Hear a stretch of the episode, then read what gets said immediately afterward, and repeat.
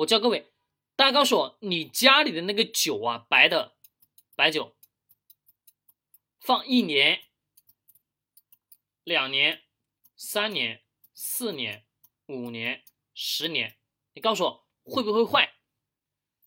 是有点慌是吧？有点慌都是正正常的。那我告诉你，不要慌，没必要去慌。什么大风大浪，咱们是吧，都得要去见一见，懂吗？总得要去经历的，对不对？人这一辈子总得要去经历一下吧，是不是？那不用去慌，各位，你懂了投资逻辑以后，你一点都不慌，真的是不慌。那我就问你一个问题：这个酒这个东西，你放一年到十年会不会坏？放二十年会不会坏？不会坏。你看一看，各位，很多家里条件稍微好一点，是不是？他女儿出生的那一刻干嘛？现在是不是开始？挖土，挖土干嘛？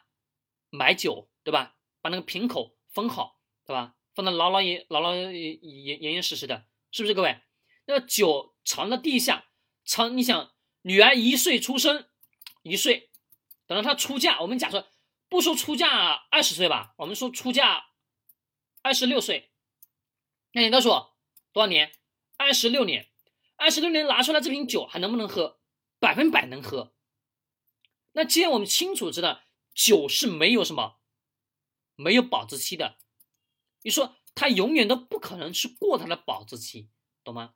酒的属性只有一个，会持续什么？保值。那这个过程当中，你告诉我，酒的指数下跌正不正常？太正常了。为什么会下跌呢？各位，下跌的逻辑很简单，各位，就是因为一个嘛，涨的太多了嘛。你看六个月的各位。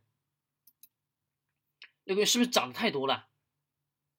看一年的，看三年的，是不是涨太多了？对吧？涨太多，总得什么往下走一走吧？是不是？总得往底下走一走，要掉一掉，掉的差不多了，什么？该进该买还得买，懂吗？第一个，中国人好不好喝酒？你告你们告诉我，好啊。八零后，我们的这个呃九五前。九五前都喜欢喝白酒，懂吗？可能喝白酒在在什么，在九零后人数当中占比的比例比较少，但八零后什么多，太多了。我不知道各位你们有没有去跑过业务？跑业务你们心里就特别清楚，每天赶两三场场子，中午一顿，晚上一顿，宵夜又是一顿，三顿酒。他会说：“哎呀，这样的人活活得真累，没办法，人家为了生存，好吧？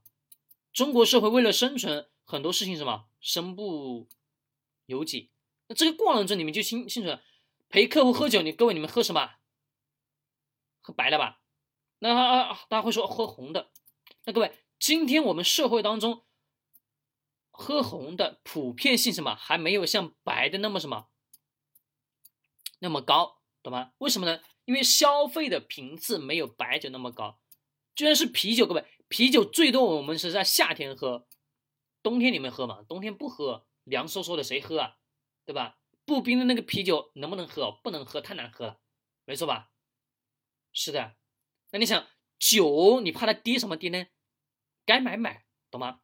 现在跌了你就不用管它啊，现在跌了不用管它，等等啊，等跌下去了再买。来，你们看一下。累计收益走势，各位五年的，你看白酒一直甩开什么同类型一条街啊，各位中间的这个口大不大？太大了吧？中间这个口。